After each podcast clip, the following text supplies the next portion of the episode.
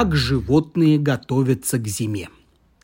Лето проходит быстро. Не успеешь оглянуться, как листва на деревьях начинает желтеть и облетать. И вот уже зима. Снег, холод, голые ветки деревьев. Знаете ли вы, друзья мои, почему на смену теплу, цветению и расцвету всего живого приходит вот это холодное время года? Совсем не потому, что планета удаляется от Солнца во время своего путешествия по орбите. Скажу даже больше, Земля находится чуть ближе к нашей звезде, когда у нас в северном полушарии наступает зима. Все дело в том, что ось вращения Земли немного наклонена по отношению к ее орбите вокруг Солнца. Проходя свой годовой путь, Земля поворачивается к нашей звезде то одним, то другим боком то северное полушарие, то южное нагревается сильнее, и сезоны сменяют друг друга. Наступает астрономическая зима у нас 21 декабря, в день зимнего солнцестояния. Но чувствовать ее приближение мы с вами начинаем гораздо раньше.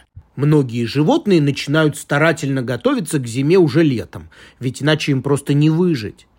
Какие же привычки, друзья мои, и приспособления, необходимые для успешной зимовки, получили животные, которые сейчас обитают рядом с нами? Давайте же узнаем прямо сейчас. Вы, конечно, замечали, что с наступлением прохладной погоды куда-то исчезают насекомые. Мы с вами уже знаем, что пропадают они не навсегда. И весной, в один из первых теплых дней, уже можно будет увидеть и бабочек, и жужжащих в поисках первоцветов шмелей – где же они были всю зиму? Большинство насекомых, пауков и клещей, когда осенью день начинает понемногу убывать, а темнеет все раньше и раньше, эти беспозвоночные ищут укромное местечко или трещину в коре дерева, или какую-нибудь щель между камнями, или заползают в опавшую листву и уходят в состояние покоя, которое называется диапаузой. Все процессы в их организмах замедляются и почти останавливаются. Увидев такое насекомое, вы даже можете подумать, что оно уже погибло. Но нет, оно легко оживет весной, как ни в чем не бывало. И в чем же секрет, вы спросите меня? Да в том, что благодаря особым незамерзающим веществам все жидкости и мягкие ткани в их телах сохраняются долгую зиму. Так происходит, например, с бабочками. Эти насекомые, которые в своей жизни проходят целый ряд превращений из яйца в гусеницу, из гусеницы в куколку и, наконец, из куколки во взрослую бабочку, могут впадать в диапаузу на любой стадии своего развития. И незаметной куколкой в траве, и гусеницей, и яйцом под корой дерева, и даже взрослой особью, вот просто сложив крылья и спрятавшись туда, куда не доберутся холодные ветры. Точно так же поступают и комары. Их личинки, отложенные по осени самками в воду, там и останутся ждать тепла в состоянии диапаузы. А взрослые комары для этого найдут укрытие. Трухлявые бревна или норы животных, куда часто они забираются все вместе, небольшими кучками. В диапаузе проводят зиму и мухи, и личинки стрекоз, и клещи, Самки осы шмелей осенью бросают свои старые гнезда, находят укромные местечки и тоже несколько месяцев спят беспробудным сном, чтобы весной начать строить новые жилища. Некогда спать, пожалуй, только муравьям и пчелам. Муравьи заранее заводят в муравейник целые колонии тли, чтобы питаться сладким соком, который те выделяют. Также муравьи приносят семена, сухие плоды или другие части растений – располагают все это в подземных камерах, затем закрывают до весны веточками и земляными комочками все входы и выходы. Это нужно, чтобы холодный ветер не проникал внутрь. Сами муравьи спускаются на подземные этажи муравейника, где продолжают заботиться о своих личинках и ремонтировать тоннели, если это нужно. Пчелы тоже не спят. Все лето они готовили мед из цветочного нектара. Вот его-то они и будут есть холодной зимой. А чтобы не замерзнуть, заделав все щели в гнезде, пчелы собираются в плотный клубок и греются вместе.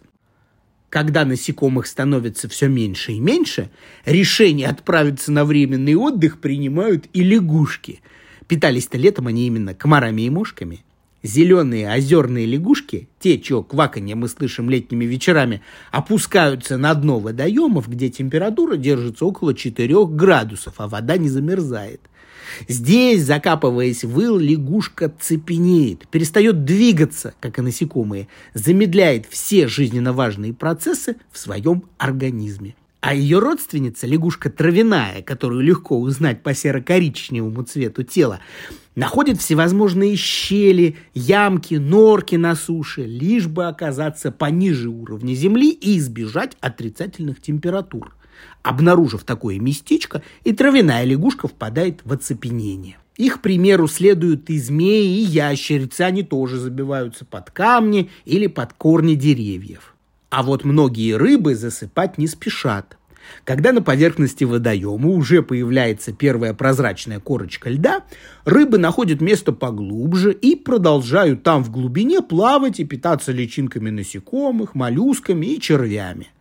Правда, вот когда лед начинает засыпать снегом и солнечные лучи уже перестанут проникать внутрь, вглубь озера или реки, подводная растительность уже не сможет производить достаточно кислорода – Тогда-то рыбы начнут плавать медленнее, а может быть даже закопаются в речной ил, дожидаясь лучших теплых времен.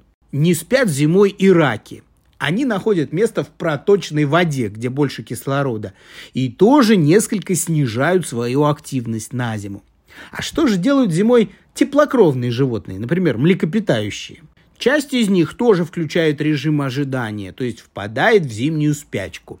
Обыкновенный еж к осени запасает слой жира у себя под кожей, до отвала наедается слизняками, личинками и червяками, а с наступлением заморозков отправляется в норку под кучу веток или вглубь кустов, где зарывается в листву и сворачивается в шарик – температура тела у него падает, дыхание замедляется, и вот его организм уже готов не просыпаться до весны. Впадает в спячку и барсук, представитель хищного семейства куньих. Этот коренастый зверь с полосатой черно-белой мордой отъедается к осени жуками, ящерицами, мышами, лесными плодами, так что к осени он уже еле-еле перемещается от набранного веса. И правильно, чем больше съест барсук, тем лучше он проведет зиму в своей норе в спячке, не просыпаясь от щемящего чувства голода. Ну и, конечно, всем известный любитель поспать зимой – это бурый медведь. Хоть медведь и относится к отряду хищных зверей, постоянно охотиться ему нелегко из-за больших размеров и веса. Поэтому медведь предпочитает питаться растительной пищей, накопившей в себе энергию солнца, ягодами, орехами, плодами, а также в огромном количестве он поедает насекомых. Зимой этой пищи, понятное дело, не хватает, и медведь предусмотрительно залегает в берлогу, но перед этим хорошенько готовится. Как следует откормившись осенними дарами природы и набрав несколько килограммов дополнительного жира, медведь ищет место для берлоги. Лучше всего для этого подходит углубление под корнями елей или берез.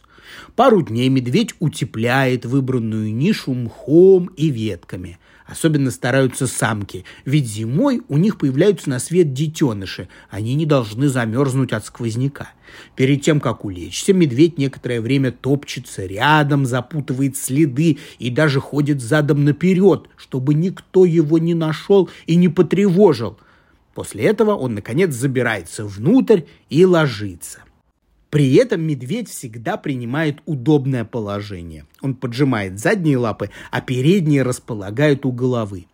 Говорят, что во сне медведь любит сосать свою лапу. Нет, друзья мои, это миф. Медведи лишь иногда откусывают кусочки старой кожи с подошв. Зимой она обновляется, и зверь испытывает зуд во сне. Медведь может провести в берлоге до полугода. Только это будет не спячка, а скорее зимний сон, чуть более глубокий, чем обычный ночной. Но в течение такого сна медведь может и проснуться, если громкий шум разбудит его. Не повезет тому, кто встретит проснувшегося раньше времени медведя. Голодный он бродит по снегу в поисках пищи и нападает на любого, кто встретится ему на пути. Таких медведей называют шатунами, потому что с непривычки от ходьбы по снегу их слегка шатает такой медведь уже вряд ли снова уснет, так что он будет скитаться до весны в поисках хоть какой-нибудь пищи. Ну а если ничто не нарушит сон медведя, то весной его разбудит талая вода, в которую превратится снег, за зиму припорошивший берлогу. От бегущей воды шерсть намокает, и от этого холодящего и бодрящего ощущения пробуждается большой лесной зверь. Есть, конечно, животные, которые не впадают в спячку зимой. В этом случае они довольно часто заранее обеспечивают себя пищей на зиму, то есть делают запасы. А самые запасливые звери, друзья мои, это, пожалуй, грызуны.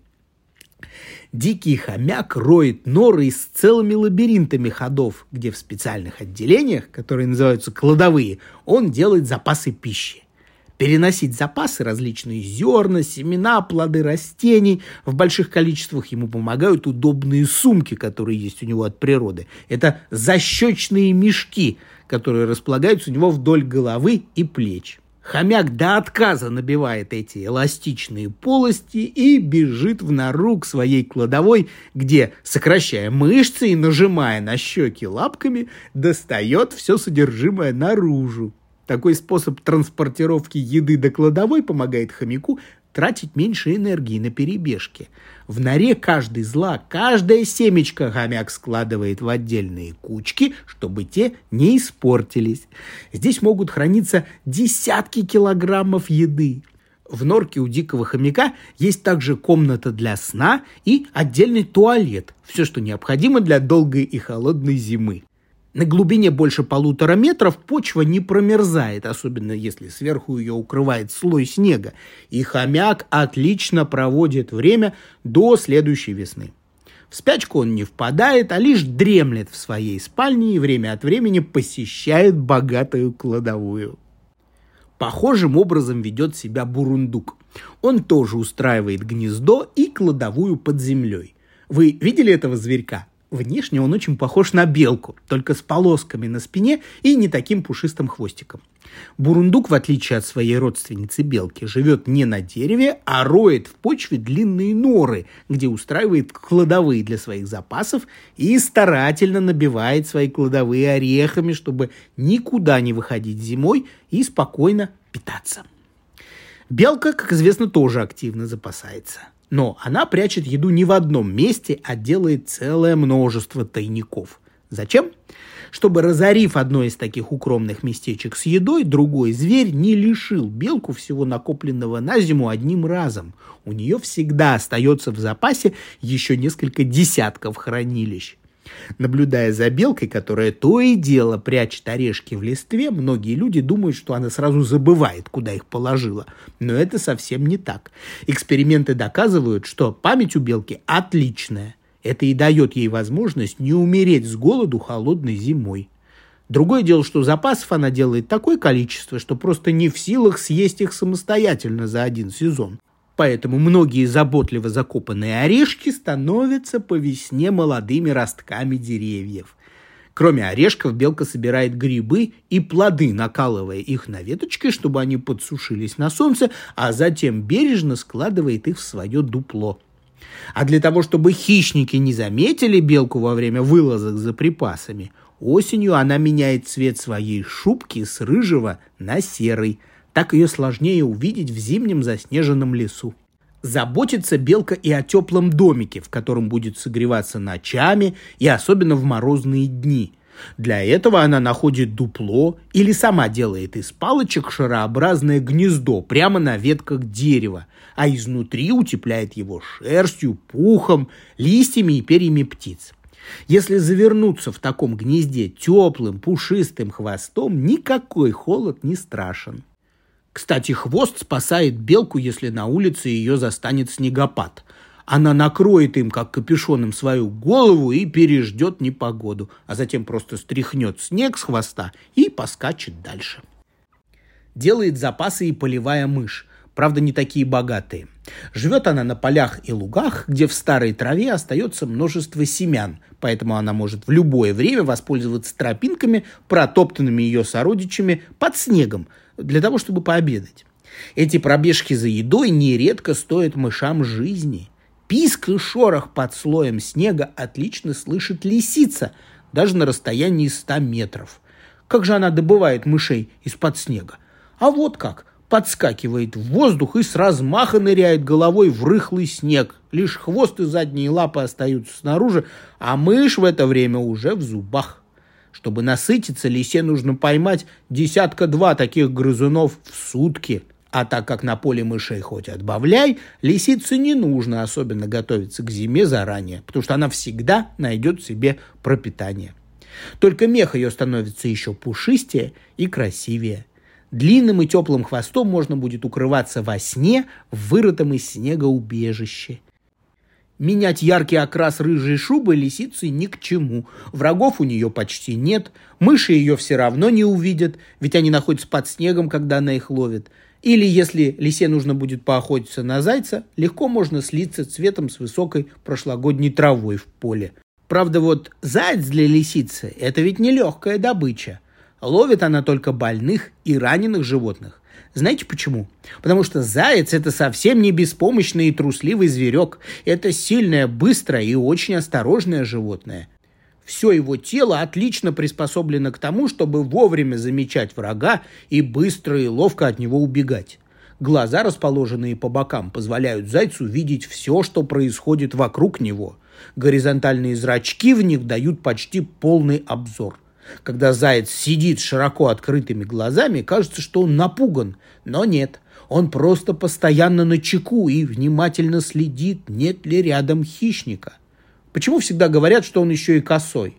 Просто убегая от погони, заяц может скашивать глаза назад, внимательно следя за движениями догоняющего его зверя – Бежит он при этом не просто по прямой, а делает петли, то есть скачет по кругу, возвращаясь на то же место, запутывает свои следы, уходя то влево, то вправо, и это часто сбивает врагов с толку.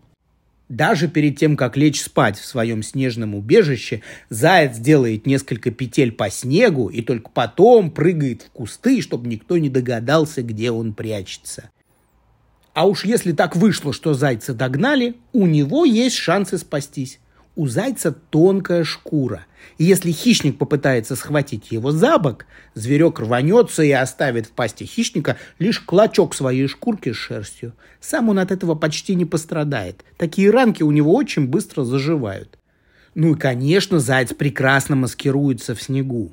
Шерсть русака, это более южный подвид, светлеет с наступлением зимы незначительно. А вот беляк зимой становится точь-в-точь точь цвета снега, только кончики ушей остаются черными, чтобы терять поменьше тепла.